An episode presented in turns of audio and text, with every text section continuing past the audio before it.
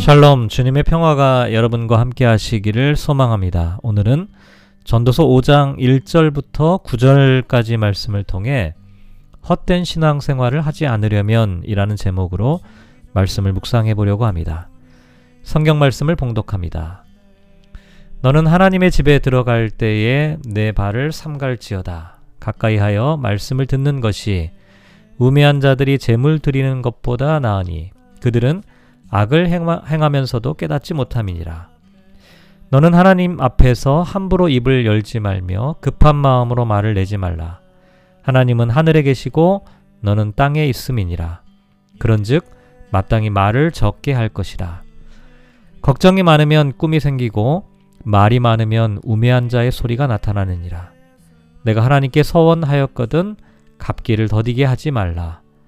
하나님은 우매한 자들을 기뻐하지 아니하시나니 서원한 것을 갚으라.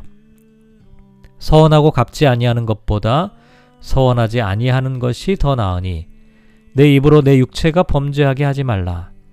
사자 앞에서 내가 서원한 것이 실수라고 말하지 말라. 어찌 하나님께서 내 목소리로 말미암아 진노하사 내 손으로 한 것을 멸하시게 하랴. 꿈이 많으면 헛된 일들이 많아지고 말이 많아도 그러하니 오직 너는 하나님을 경외할지니라. 너는 어느 지방에서든지 빈민을 학대하는 것과 정의와 공의를 짓밟는 것을 볼지라도 그것을 이상히 여기지 말라. 높은 자는 더 높은 자가 감찰하고 또 그들보다 더 높은 자들도 있음이니라.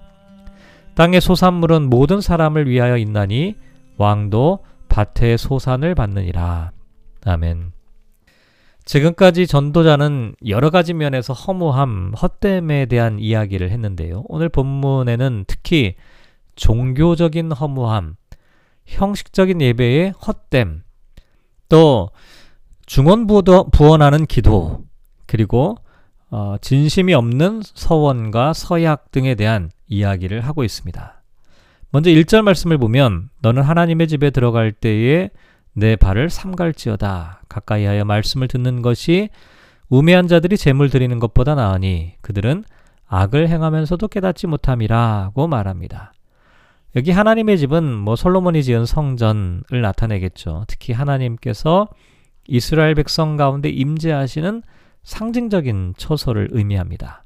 그런데 하나님의 집에 들어갈 때에는 내 발을 삼가라 이렇게 말합니다. 삼간다라고 하는 말은 지킨다, 보호한다라고 하는 단어에서 비롯되었는데요. 그래서 조심하고 신중하게 행동하라는 뜻입니다.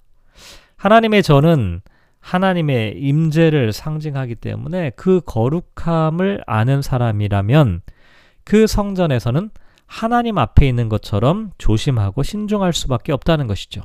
그래서 하박국 2장 20절 말씀에도 오직 여호와는 그 성전에 계시니 온 천하는 그 앞에서 잠잠할지니라라고 말합니다. 그런데 발을 삼가라라고 하는 것은 어, 성전을 멀리 피하라고 하는 뜻은 아닙니다. 오히려 가까이 하여 말씀을 듣는 것이 우매한 자들이 재물 드리는 것보다 낫다라고 말합니다. 가까이 하여 말씀을 듣는다. 이, 이 말씀을 듣는다라고 하는 것은 그냥 귀로 소리를 듣는 것이 아니라 체험적인 알을 나타냅니다. 그러니까 말씀을 들을 뿐만 아니라 그 말씀대로 순종하여 살아가는 것까지 포함하는 것이죠. 사무엘상 15장 22절에서 사무엘 선지자가 사울 왕에게 순종이 제사보다 낫고 듣는 것이 수양의 기름보다 낫다라고 말했던 것과 같은 뜻이라고 할 수가 있습니다. 하지만 우매한 자들이 재물 드리는 것보다 나으니 그들은 악을 행하면서도 깨닫지 못한다라고 말합니다. 말씀을 듣고 말씀대로 살지 않으면서도 재물을 드리고 있는 사람들은 자기 스스로를 신앙인이라고 생각합니다. 이런 사람들은 우매한 사람들, 어리석은 사람들이라는 것인데요. 뭐 물론 재물을 드리는 것 그 자체가 잘못된 것은 아니죠. 그런데 문제는 재물을 드리면서도 자신의 종교적인 신앙적인 생활을 하면서도 자신이 악을 행하고 있다는 사실을 깨닫지 못하는 것이 문제입니다. 이렇게 신앙생활하는 것은 무의미하고 헛되다라고 말하는 것입니다. 그리고 이절을 보면 너는 하나님 앞에서 함부로 입을 열지 말며 급한 마음으로 말을 내지 말라. 하나님은 하늘에 계시고 너는 땅에 있음이라. 그런즉 마땅히 말을 적게 할 것이라 이렇게 말합니다. 이것은 단순히 말하는 것에 대한 이야기가 아니라 기도에 대한 가르침인데요. 함부로 입을 열지 말라라고 하는 것은 성급한 생각을 입으로 무분별하게 표현하지 말라. 말을 적게 하라는 것은 불필요한 말을 줄이라라고 하는 것이죠. 하나님께 기도할 때 무분별하게 기도하지 말라는 것입니다. 예수님께서도 주기도문을 가르쳐 주시면서 이방인들처럼 중언부언하지 말고 유대인들처럼 외식으로 길게 기도하지 않, 않도록 하라라고 하는 그런 가르침을 주셨죠.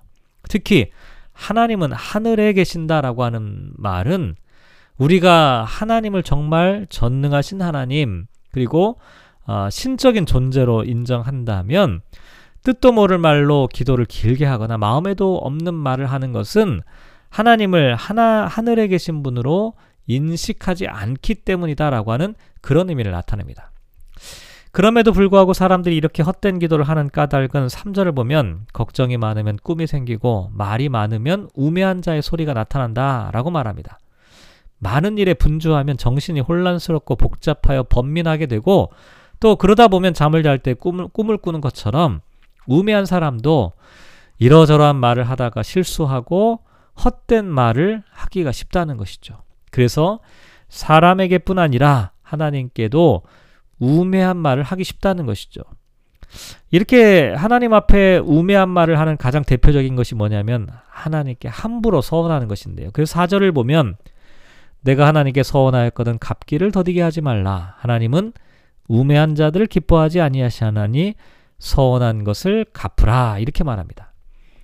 이 서원한다라고 하는 말은 약속하는 맹세하다라고 하는 뜻입니다. 서원은 주로 이스라엘 백성들이 하나님께서 주신 은혜와 축복에 대하여 감사하는 의미에서 혹은 은혜와 축복을 받기 위해서 행해졌던 그와 같은 약속이었습니다. 그런데 하나님께 드리는 이 약속과 맹세를 나중에 상황이 바뀌어졌을 때, 아, 이게 실수라고 번복하는 것은 하나님을 하나님으로 대하지 않는 분명한 증거라는 것이죠. 그래서 5절을 보면 차라리 서운하고 갚지 아니하는 것보다 서운하지 아니하는 것이 더 낫다라고까지 말하고 있습니다. 또한 6절을 보면 내 입으로 내 육체가 범죄하게 하지 말라. 사자 앞에서 내가 서운한 것이 실수라고 말하지 말라. 어찌 하나님께서 내 목소리로 말미암아 진노하사 내 손으로 한 것을 멸하시게 하겠느냐라고 말합니다. 입으로 육체가 범죄하게 한다라고 하는 것은 조금 전에 말씀드린 것처럼 무분별한 서원을 하고 그것을 지키지 않는 것을 나타냅니다. 이것이 하나님 앞에 범죄하는 것이다 라는 뜻이고요.